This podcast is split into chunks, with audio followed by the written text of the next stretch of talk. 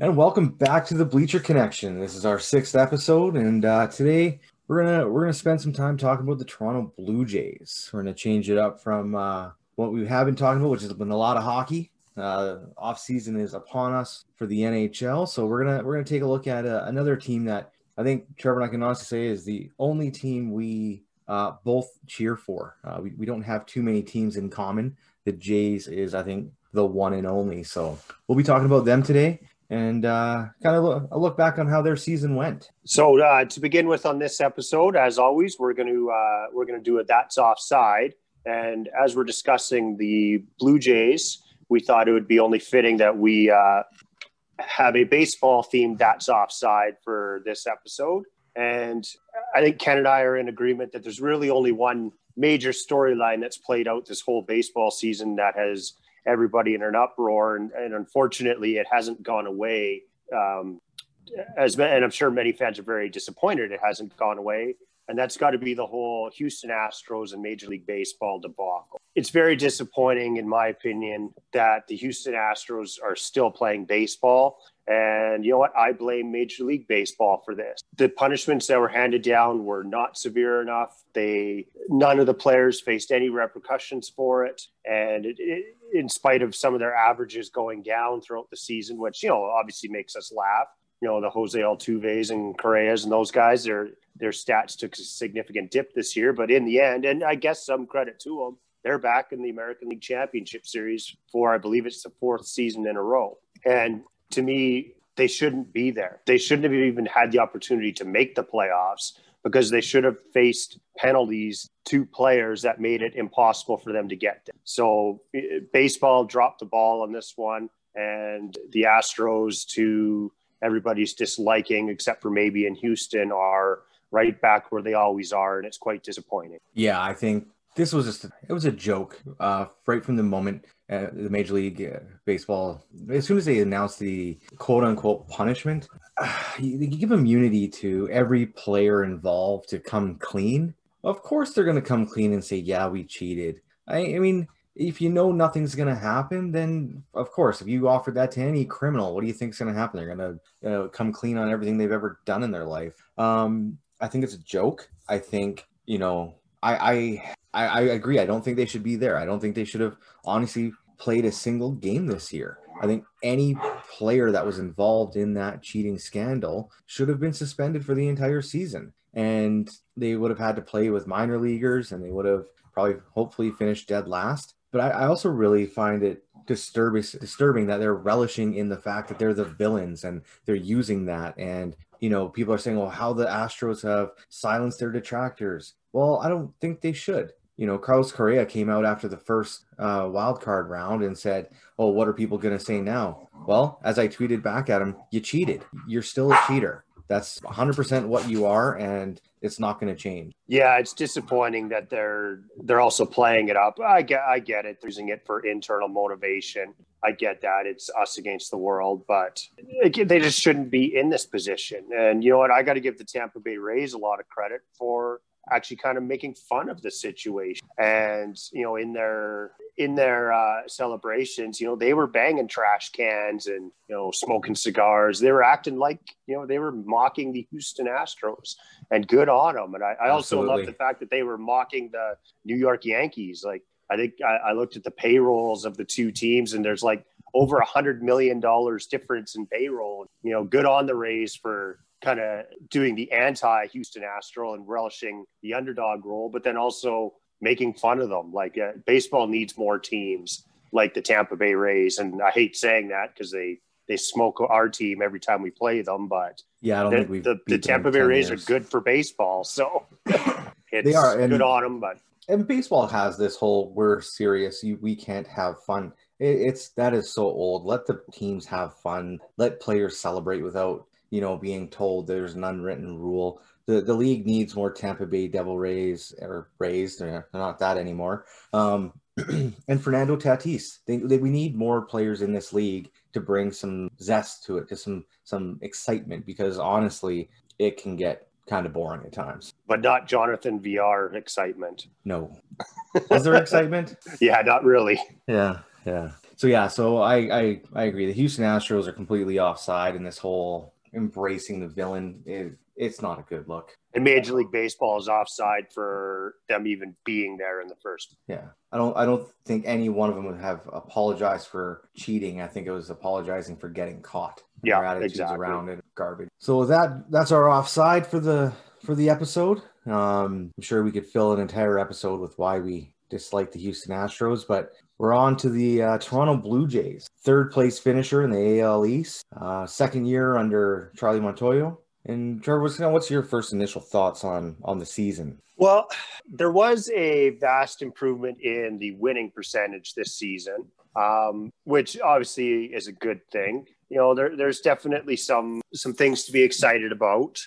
Um, you know, obviously the young core is is exciting, but I I feel like we have to tamper those expectations a little bit. You know, living in Canada, we're used to Toronto media in all the sports ramming down our throats how good every player is on every Toronto team. And, you know, when it comes to some of these young guys with the Blue Jays, I kind of go against the norm where they don't excite me quite as much as they should. Like, they're good players, but, you know, there, there's a lot of developing that needs to happen.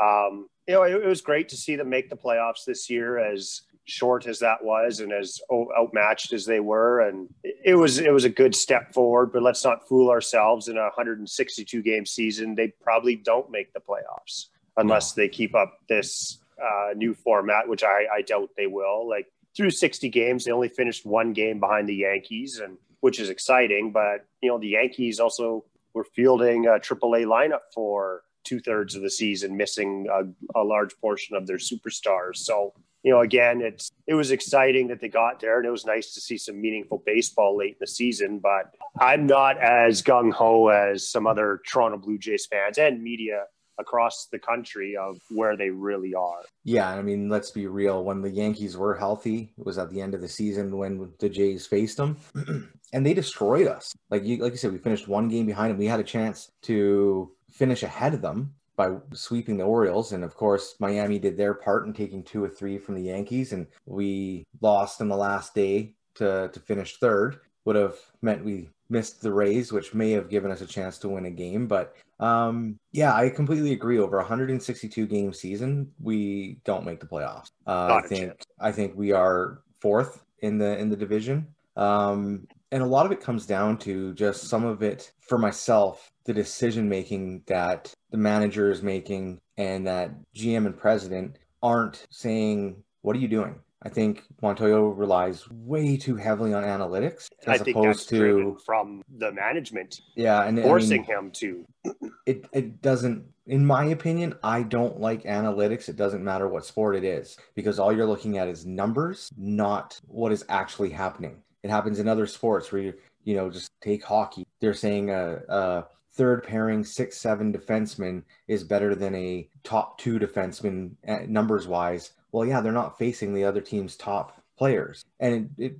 in baseball, I just don't think it works. There were so many situations where players were put in position or left in a game because the numbers said they were going to do something, despite the fact that they haven't done anything in the previous dozen games before uh, that. Derek Fisher. I looking straight at his name on the screen as yes, Derek Fisher. They had a feeling he was going to hit a home run that game. Yet I think he went 0 for 4 and struck out every time. They put it they put players in positions that just again, Derek Fisher. This isn't a dump on Derek Fisher podcast, but maybe it is. It could be. They put him in right field where even um, Dan Shulman and Buck Martinez are calling how he looks timid, afraid to catch a ball out there. And then you got your center fielder having to play center and right field because he just isn't going after the ball. So those types of things, I just I can't. Uh, it's going to be difficult, and I don't see them winning if they're relying solely on analytics to do. The only analytic that matters is W's and L's. Exactly.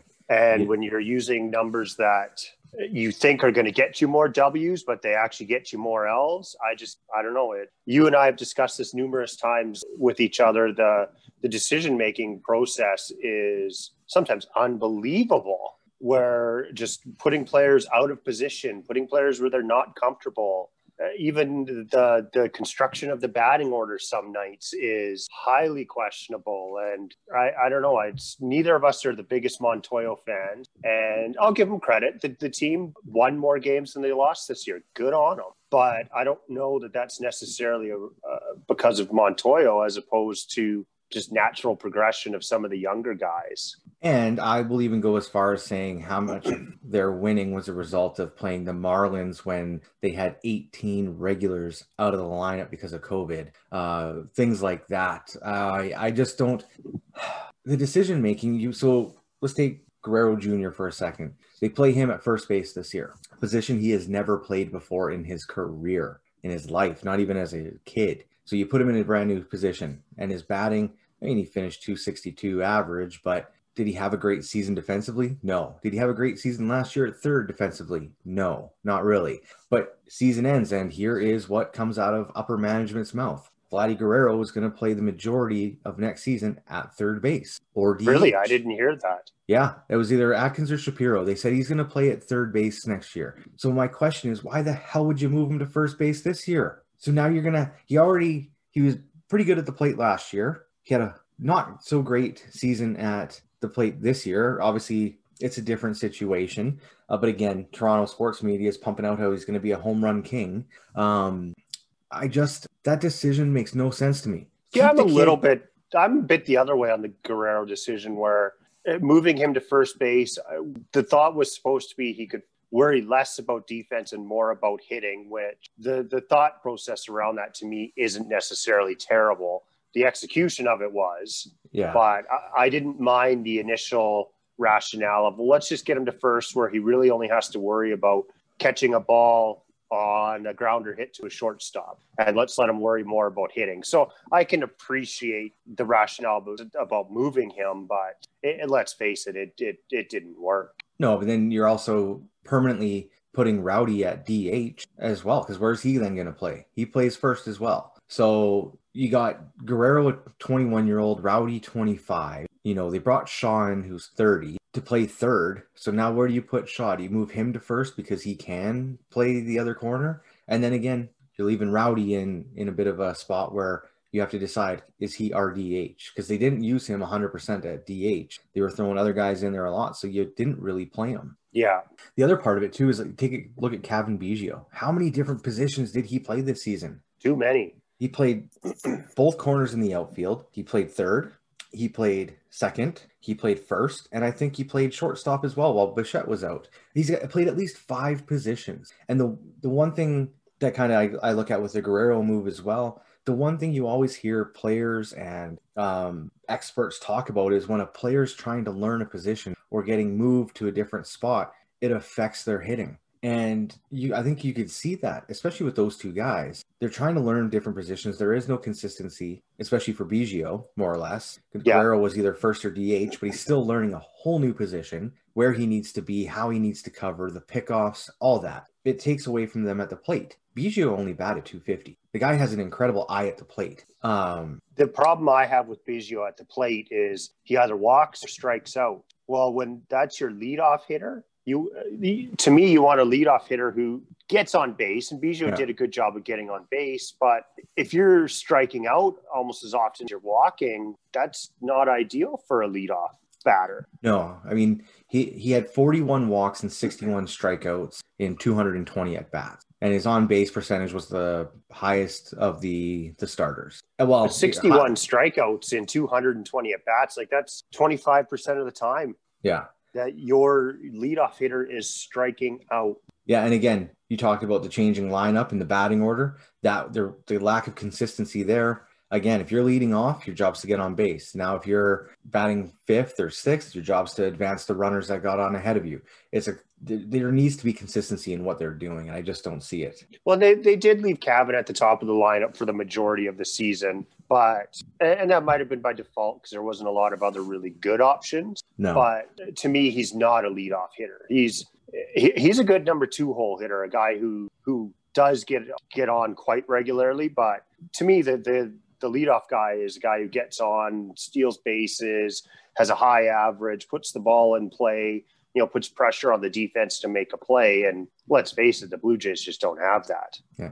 Yeah. And sorry, Cavan had 265 plate appearance. The at bats, I think. Yeah. Sorry. Yeah. Walks. Yeah. Yeah. Right. Um, but yeah, I just think they're the Jays front office and management need to, I think, in my opinion, like I say, reevaluate how they're looking at things because just numbers on a computer screen doesn't tell what's happening. Yeah.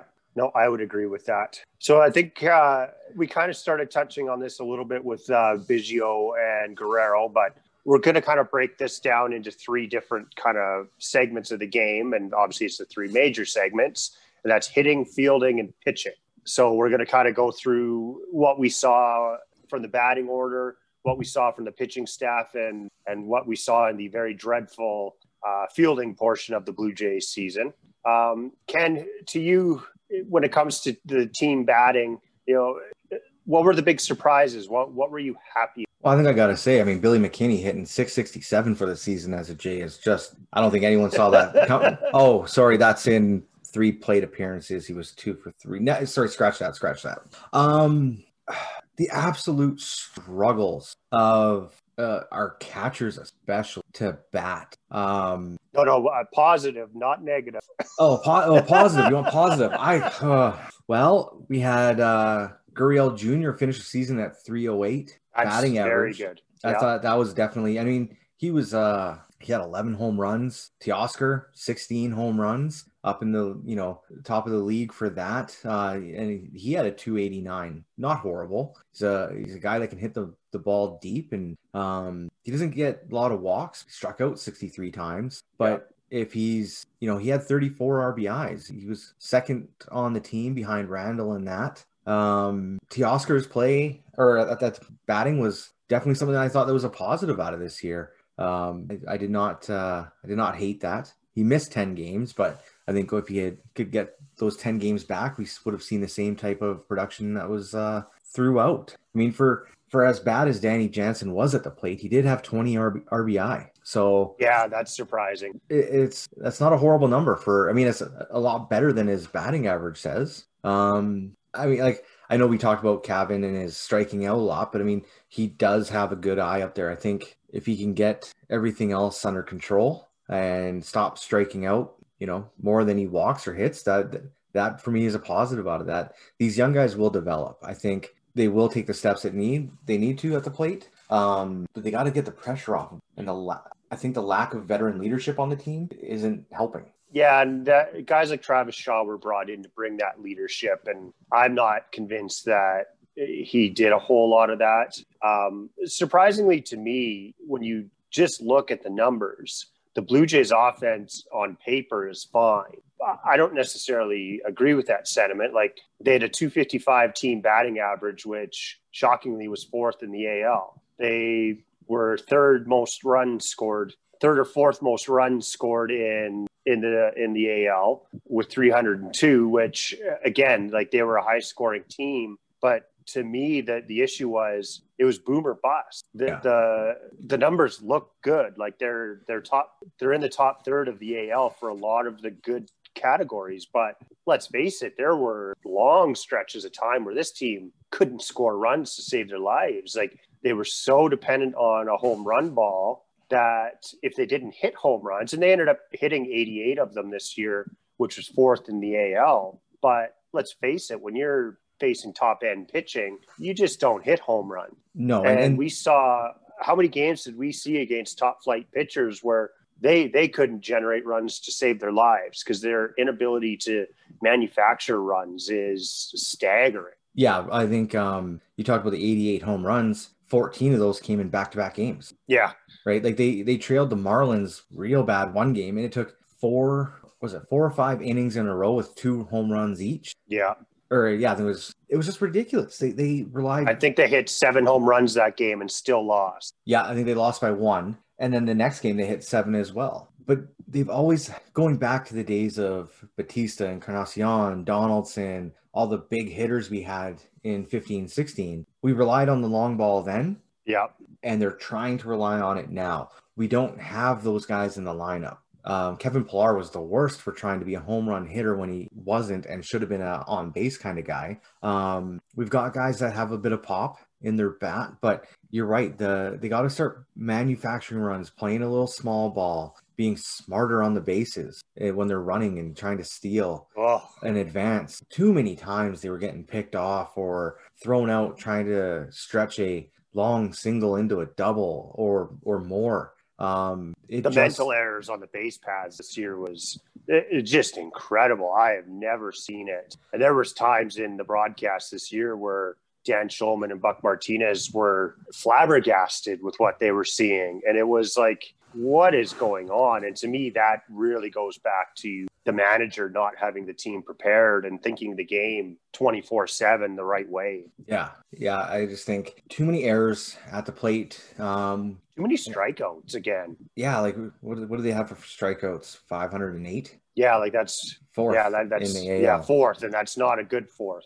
yeah, yeah. You want to be fifteen on that one. Um, yeah, I way too many mental errors across the board on everything that uh, that they did. So if they can cut some of that down, then it'll by default it'll get better, right? And I'd like to be able to see a little bit more situational hitting where a guy like Cavan Biggio, instead of trying to pull everything, you know, hit a weak ground ball through the left side that's been vacated. Yeah, Or, you know, Randal Grichuk, instead of trying to hit a home run with every swing, like, you know, try to hit the ball through the right side. It's, there's got to be a, a little bit more awareness of what the defense is giving you. And sometimes you got to take it, especially with men on base. Like, just give them what, take what they give you sometimes and, and score that run. yeah. Like manufacture a run against a good pitcher by hitting a soft grounder through the left side. But no, it's always you know boomer bust. Go for the home run. Go for the double off the wall. Like it. I, I hope they get some of that with maturity at the plate, especially the young guys. You know, Biggio, Bichette, Guerrero. I, I really hope that that becomes just natural for them because if it does, the sky's the limit. Oh yeah, they they were talking that whether it's 2020, 2021, that was going to be their playoff years with this young core group. Um, but they they've got a lot of things fixed. Like it, it's amazing that professional baseball players struggle so much to go the other way in a in a shift or even lay a bunt down. It's not pretty, but if Cavan Biggio's up with no one on base, they always do the shift. So Yeah, lay a bunt, bunt down down. push it to the third base side and and you're on every single time you do that a handful of times guess what they don't play the the switch on you anymore or the shift you you get the whole field to work with you don't get every infielder on the, the right side so Yeah. that's the one thing And i find shocking that it's so difficult to do And I, one thing that, that blows my mind because from Blue Jays teams of the past, their inability to hit a fastball. They were one of the worst teams in the league against fastball. Like, how can that be? That it's literally a straight pitch. So, uh, how can you not hit fastballs? I remember you used to watch Bautista and Encarnacion, and that's all they could hit was fastballs. So it, it's shocking to me that you have big leaguers who cannot hit a fastball. Yeah, I think I, I will say just looking at the, the the roster here again, one one I guess kind of bright spot I'll, I'll, I missed was actually Jonathan Davis. I thought he had in his limited um, time, he was only in 13 games, but he uh, he had a 259 batting average. So it's a lot better than he he had Yeah. in the past. Um, so I did like that development there. I will say that Alejandro Kirk. I think that was just a too short a of revelation. Yeah. too short of a, a sample size to really make a um, judgment on whether how that's going to go. But does it does it put Reese McGuire and Danny Jansen in trouble? I do think they need to go out this offseason and get another catcher. They they got to get someone behind the plate that you know you joked earlier in the season that it's is it wrong that we're missing uh, Russell Martin's what was it 250 batting average? oh, it's like 220 batting average. Yeah. Yeah, we take that in a heartbeat. No, when I look at the team offensively, the numbers look good. And I guess that is kind of a, a bright spot where, like, if you just look at the numbers, they're not bad. Like, you've got a few guys hitting in the 300 Bichette, you got guys hitting in the 290s, lots of home runs. Like, there's good players on this team. And if these guys can turn into professional hitters, because they aren't right now, they're they're putting up decent numbers, but they're not professional hitters. If these guys, or even a handful of them, can become professional hitters, then yes, these numbers will be phenomenal. And a lot of the things we're talking about now are irrelevant. But as of right now, they're not professional hitters. They're still young guys hacking away. And we I hope that natural progression does. Happen. Yeah, I mean, you take a look at our starting lineup, and a third of it skyrocketed through the minor system that yeah. they never got to really see the progression of how much harder it's going to be at the next level. They didn't play a full season last year. A lot of them. Guerrero played the most. Um, but when you look at Bichette and Biggio, they didn't play a full season up in the bigs last year. It's tough to call this a full season. It's only 60 games. Uh, yeah, a can... lot of them really only played 102 games. Yeah, and and so they're only one season into their professional careers at the, at the major league level. So it's going to take some time. I don't think it's going to be as overnight as it was uh, kind of promised and, and alluded to. But I want to, I would like to see some veterans brought in to help bolster these young guys and help them develop. Yeah. Um, you know, that I may was, be in bench players, but they got to bring something in, in my opinion. I would say in general, they're trending the right way offensively it just it needs a little bit more seasoning. Yeah. And uh, it, it's exciting as a Jays fan to see this, but they're not there. No. And uh, so to a, a, a, section of the game where I do not believe now that they are trending in the right direction, and that's their fielding. It's the, the Blue Jays defense is um, Edmonton Oiler esque, let's say. Uh, let's, let's, where Where's the one? It's just it, it, you can have all the high end talent you want if you can't uh, keep runs off the board or the puck out of your own net. It's always going to make your life more difficult. So 38 errors, 10th ranked in 15 AL team. Yeah.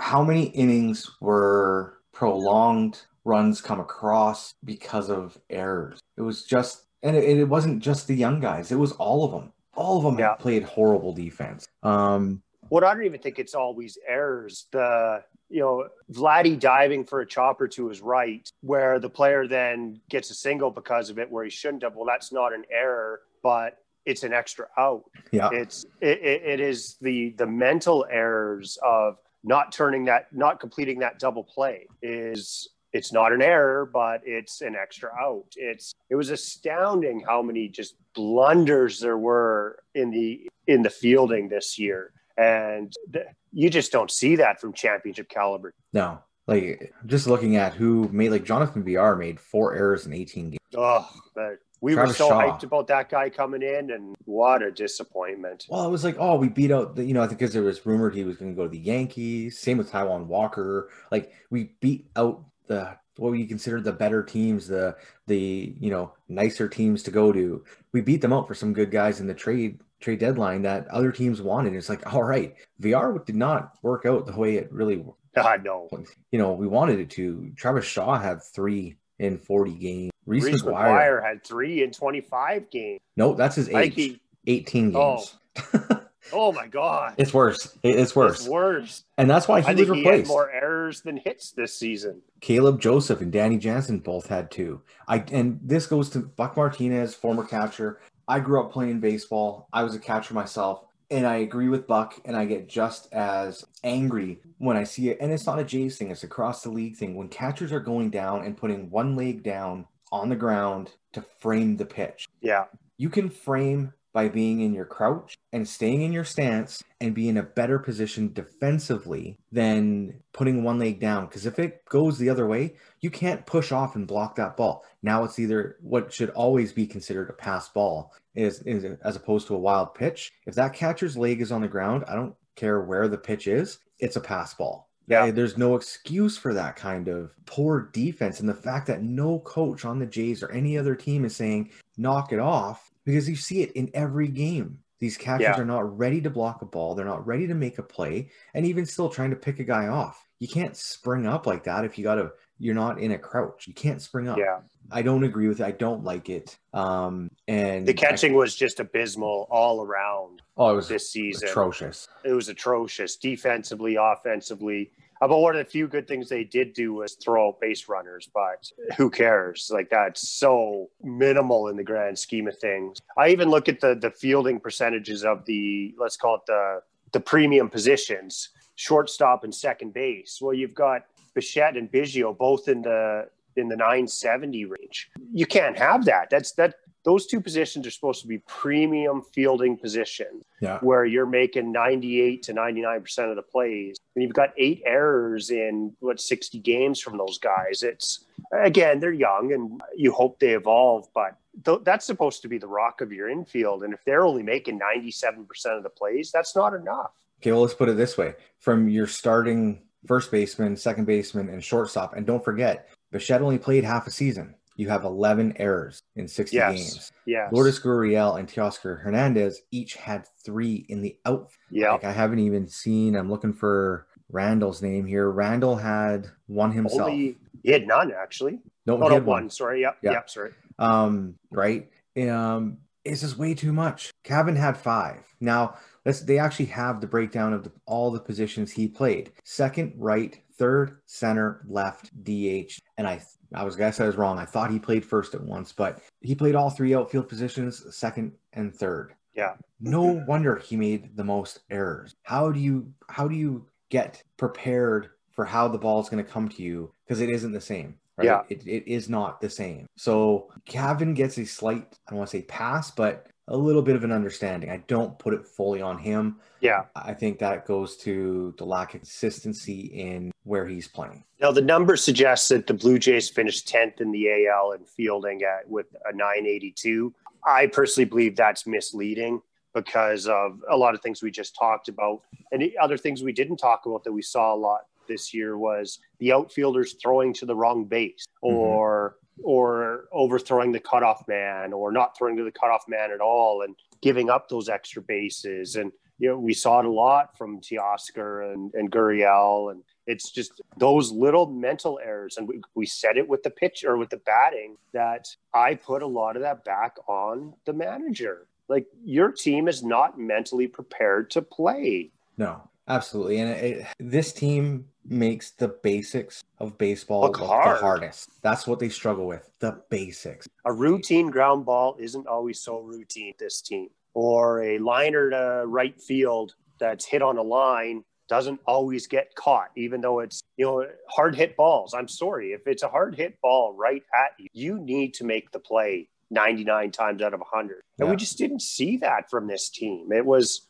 you know, anytime a ball was hit hard at a player, you were praying they stopped it instead of feeling confident they were going to stop it. expect the error and be pleased when you get an out Yeah, the you were almost more expecting an error than a great to play, and that's sad. Because I'll tell you right now, the Tampa Bay Rays don't play baseball that way. When a ball's hit hard at them, they're expecting to make the play. It's it's disappointing. It's not good enough. It's not playoff quality, and it's not championship quality defense. So one of the things they got to do is they they have to get this sorted out. yeah Know, absolutely even if it's role players, get a proper center fielder, you know, get a proper third baseman or something. Like get guys who can play defense because it saves you runs. And a saved run is just as important as a run batted in. And, and the one thing I think that the team's on the right trajectory. They, they have to fix this. They have to, um, I think, bring in some veteran leadership. You know, was Smoak's time done in Toronto? Probably, but that was, I think, a big loss in veteran leadership and keeping the the dugout and the clubhouse calm and being able to help guys get through those slumps. This is a young team. The average is 27.1 years old. So it's a young team. The they are they need a lot of help. They got a lot of young pitchers. They got a young lot of young fielders. Um, and I think the one thing you know is you got to see the team work with these guys to get something going in the off season. I think a couple of guys, Rowdy, I felt came into camp in a lot better condition than he had in the past. So did it- Vlad. yeah, but I think that was in the original spring training. Yeah. Original spring training. uh, First game I saw on TV, I went, "Oh, Rowdy's really put in the work this offseason because he came in looking like he lost some good amount of weight, maybe put some muscle on, and was ready to go. Vlad did too, but I think that that break in between when they yeah. shut her down faltered a little bit, and then um, Alejandro Kirk. I mean, gave me hope that I could still come back and play in my condition but I think you got to get these guys working in the offseason on defense, conditioning, getting in shape, coming into camp ready to go. And so for some of them, that means they gotta they gotta do some work in the weight room and and get in shape because Yeah. ball is one of those that you can be a professional and you are not considered in shape. Yeah. So and that So I- could I think with the defense. Yeah, I think in general, both you and I are disappointed with the defense, and, and rightfully so. And I think that that that transitions right into the pitching staff because pitching is essentially your biggest form of defense. Good good defense or good pitching can take a lot of stress off your defense, and good defense can take a lot of stress off your pitching. So in general, I look at the numbers of the pitching staff and I'm disappointed. The the year started out actually really good. There was the first 25 games of the year.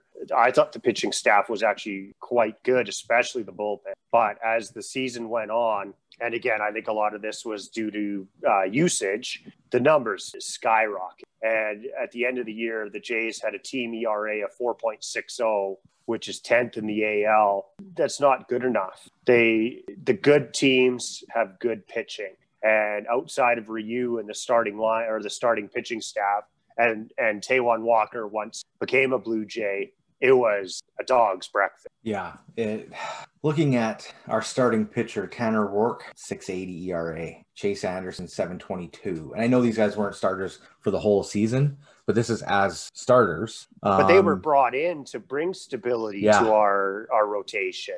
And then Yeah. we were told that oh these guys will, will be solid fourth and fifth starters that will give you quality innings. Well Yeah. that was a that was not the case. I mean, Ryu started 12 games, Roark started 11, Chase Anderson started seven games, Shoemaker only got six, as did Taijuan Walker. Robbie Ray started four. Um, Ray had a 479 ERA. Nate Pearson started four and was not good. No, like they, again, we didn't have, I, in my opinion, a stable set rotation. Nope. Um, too many injuries. Shoemaker again. Um, feel for the guy because he came out strong last year to begin, got injured. They Yeah. brought him back for this year. Same kind of thing. Gets injured again. I thought, you know, it's unfortunate. I don't think see him coming back, especially with what happened in the aftermath of his game one start, being pulled after three, which he was not happy about, and I don't think any of the Jays fans were either. Um, but the, it just wasn't good enough. Like Ryu two sixty nine. Okay, That's good. That's yeah. good. I have no problem with that. Taijuan Walker in his, in his limited time as a Jay was at 137. Like those, that's, those are good numbers. A surprise for me, Rafael Dolis, his ERA one and a half. That Um, surprises me because early in the season he struggled yeah, to get but out, but he but- really turned it around. He did, and I, I, you know, in the, like you say, in the beginning he struggled, and I was kind of like, uh, how long is this gonna last? Uh, a lot did a lot better. I mean, he's no Wilmer Font, that's for sure. Yeah, well, it's hard to be Wilmer Font, which is disappointing because he actually had a, a an okay season last year as the quote unquote designated opener. Um, like there, there's some things to be excited about on this staff, especially if they can get Taijuan Walker back. Like I think if you can have Ryu and Walker as your one-two going into next season, Yeah, and, and maybe a healthy Tanner Pearson not pitching, you know, number two in the rotation.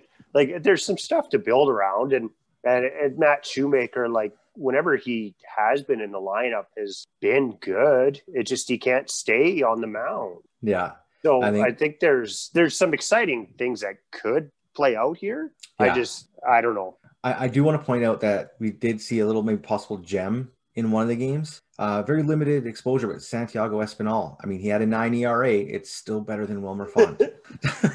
Yeah, no kidding. yeah. Um, but again, like Trent Thornton, limited, very limited in what he did. Um, Yeah. But 11.12. Ken Giles, we're not going to see him next year. I mean, he's Tommy John, so Yeah, he's we're we're in the hunt for a closer again. But um, the worry that I have with the bullpen is a lot of these guys, even the guys that did pitch well, may not be back next year because they were only one year deals. yeah, And there, you know, there there's some good arms down there. Like a Jordan Romano was phenomenal until Yeah. he got hurt. absolutely. Thomas Hatch was phenomenal this year. Hatch we still have though under contract, Yeah. don't we? Yeah. Yeah. But Hatch and Kay Pearson, those guys are starters. But again, they're using them in the bullpen position because they're young, they're just coming up. And again, this is what I don't get about baseball. You're a starter in the minor leagues. You're now a bullpen guy, relief guy in the major leagues. That's it takes a lot. These guys all have their ways of getting ready. Right? Yeah. So that's that's what I don't understand. Julian Merryweather is another one that was used out of the bullpen. Um, and he pitched well. I'll give yeah. him credit. Yeah, like he, it, he can throw hard strikes, and that's absolutely what, that's what you need. Yeah, but I think it would be nice to see the Jays use these guys as they are meant to be used. Not, well, you know, you're just coming up, so we're going to put you in this role you haven't done before again. And oh, you're not doing well. Uh, we're going to send you back down to the minors. Well, now you're playing in Buffalo and you're starting again.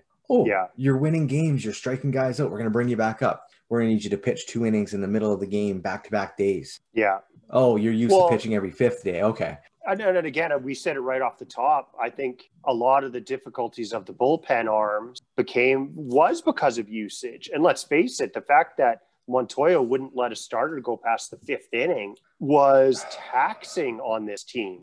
And then all of a sudden, you've got guys who aren't used to it having to throw two innings every other day, and that that's not what they're used to. And it was like the usage was just abysmal. So, and why have starters if you're not going to let them throw you know 100 to 110 pitches and try to get into the seventh inning. Like, what's the point? Ryu averaged 5.5 innings a game. He was the only pitcher to see the sixth inning um, regularly, and the only one to see the seventh inning in when he went into the season. seventh inning. That was the first time in 88 games a pitcher for the Jays, starting pitcher, has seen the seventh inning. But you look at what it, it it's mind boggling right? Tanner Roark started 11 games and pitched uh, 47 innings. So yes, he, roughly been, four innings a game. Yeah. So he, Chase Anderson, three innings a game. Like you're not going to win. And they're like, oh, well, how many times did we hear Buck Martinez, Dan Shulman talk about, well, we won't be seeing Romano, Merryweather, Kay, or Hatch today because they've pitched the last three days in a row and need to be rested. And then, so the bullpen's really thin. Starters out in the fourth inning or halfway yeah, through so the fourth. Shun Yamaguchi, who who turned it around, but had a god awful start to season. He still finished with an 806 ERA. Yeah, pitching again, way more innings than he should have. Yeah, leaving guys in in when they should be out. Why? Because they can't take them out. Bringing in Wilmer Font in a one-run game where you're down to then now be down by four run. Yeah. Right. The decision making, and again, this goes to analytics and numbers and numbers and numbers and guys really get a batters get a idea of what you're going to do the third time around. So we're not going to do that. We're going to put someone else in there. It didn't work. So why continue to do it? Why die on that hill? Why you know what i mean? Let the guy pitch. Let them if they're going well i think Matt Shoemaker will not return to the Jays, is my opinion, because of what happened in that playoff game. They yanked him after three innings, 35 pitches. Yeah, he was not happy. And he even even said afterwards he was not happy. He wanted to go back out in the fourth and continue to pitch. And again, they brought in Robbie Ray, who didn't do a horrible job. But why would you? It's not like he went through three innings and pitched 65. Yeah, it was 35, which means yeah, he's very, he easily had at least another inning, if not more. And again, that wasn't they lost that. You know, Absolutely shockingly not. that that plan actually worked out. But you know, their their overall plan of having Taijuan Walker start the third game, well, I'm sorry that didn't work out at all because they didn't get there. That was a stupid. And it, was stupid. Like it, the guy who pitched to a 1.37 ERA didn't even get to take the mound in a playoff series is ridiculous. Like, Which is why you went out and got him. Like they went yeah. out to get him to make the playoffs and for the playoffs. And let's be honest, I don't think any I know you and I didn't figure they were going to get to a game three. No, no. So you limit Taijuan Walker's last start to three innings to be ready for the playoffs. Yet you let Ryu go Ryu, seven yeah. innings in that last start. So now he cannot start game one, which means you have to start him in game two, which you then have to push Walker back. And it clearly affected him too, because his velocity in that game was way down and his obviously his command was down. We saw it with the the no the runs he gave up. And I know he said it didn't affect him, but it did, and, and it doesn't take a rocket scientist to realize that. So yeah, it, it just disappointing that we had we knew we were making the playoffs and we didn't set up our rotation properly knowing full well you were probably going to be facing Tampa Bay, who has a killer rotation, and you didn't properly set it up heading into it and have your two best pitchers on you know well rested go ready to go it was very disappointing but yeah. again it just theme of the season. Yeah, at the point when they knew that they were in the playoffs and it was a matter of whether finished second or third, second or third, they should have just gone, okay, we're in. We'll concede third. If we if we manage to pull it off and get second, great. But we'll give these guys the the walkers and the Ryus the chance to rest to be ready for game one and two. I don't think Yeah. anyone would have had an issue with that because at least that would have made sense. Yeah. Everything what they did leading up to the playoffs did not. Yeah, I would totally agree. So I would have to say, kind of as a summary to the entire Blue Jays season, it, there's some hope. Like there definitely is some hope. But we've seen it with the young guys. Again, I'm not as high on them as some guys are. But you know, you brought up a really good point where they really have only played one season. So I hope we see some more development from the guys like the Cavan Biggios that like hit for a higher average. Maybe Vladdy can you know hit for a little bit more power there's things to be excited about. Clearly, the defense and the starting rotation is not good enough. Taijuan Walker, in my opinion, has to be priority A, B, C, D, E, F, G, H, and I this offseason. Like, Absolutely. he has to be back. He pitched so well, and he may not follow it up. But, you know, there's things to be excited about, but there's a harsh reality that the Blue Jays are still a long ways away. Yeah, I, I, agree. And they've said it sounds like, and I mean, we've heard this story a hundred times before. They're going to go out and try and get someone this offseason to help address some of this. We'll continue to hear the rumors that the Jays are in on this free agent, this free agent, this trade, and watch our rivals pick them up the day, the next day. It's uh, kind of been a ongoing story. But for as much as we talked about what went wrong, I mean, th- you said there is upside to this team. They are trending in the right way. I think they just need to calm the hype and stop putting it up Yes, that yes. this is going to happen now. It is not going to happen now. It's still a little ways away. they're not polished and hopefully once they become polished they they have the pitching staff to go with it when they when they are polished. Because if they do and there's a couple of more quality starters and it, it might be nate Pearson. who knows? He might be the stud we think he is. It might be anthony Kay. you just hope that when the, the the hitters are there that the pitching is there with them. Because if they are then the sky's the limit these guys Absolutely. Definitely agree on that. I'd like to see some couple moves this offseason, bring some guys in, some veteran leadership, some guys that have won, that have worked with young guys before. some johnny ball players that just know how to play baseball Yep. Yeah, it doesn't have to be a high priced, you know, sexy free agent or anything like that. It just needs to be some good guys that have been around, know how to win, and have been around developing young players. I mean, I, I, would I be sad about a Mike, Mike Trout in a Jays jersey? No, but I don't see it happen either. either yeah so. neither do i hey, Lindor would look great in those baby blues, but yeah, yeah. Uh, tough sell. Tough sell. All right. Well, I think this is we've covered off the Jays here. Um, we kind of wrap it up. I think as always, if you have any kind of questions, comments, any kind of feedback, uh, we've got the email, the bleacher connection at gmail.com. Uh, Trevor, you are the BleacherCon one on Twitter. And I'm the BleacherCon2 on Twitter. Um, again, thank you for listening. We do appreciate it. Um, let us know what you think. We Thanks, shall- everybody. Thanks. We shall be back with another episode shortly.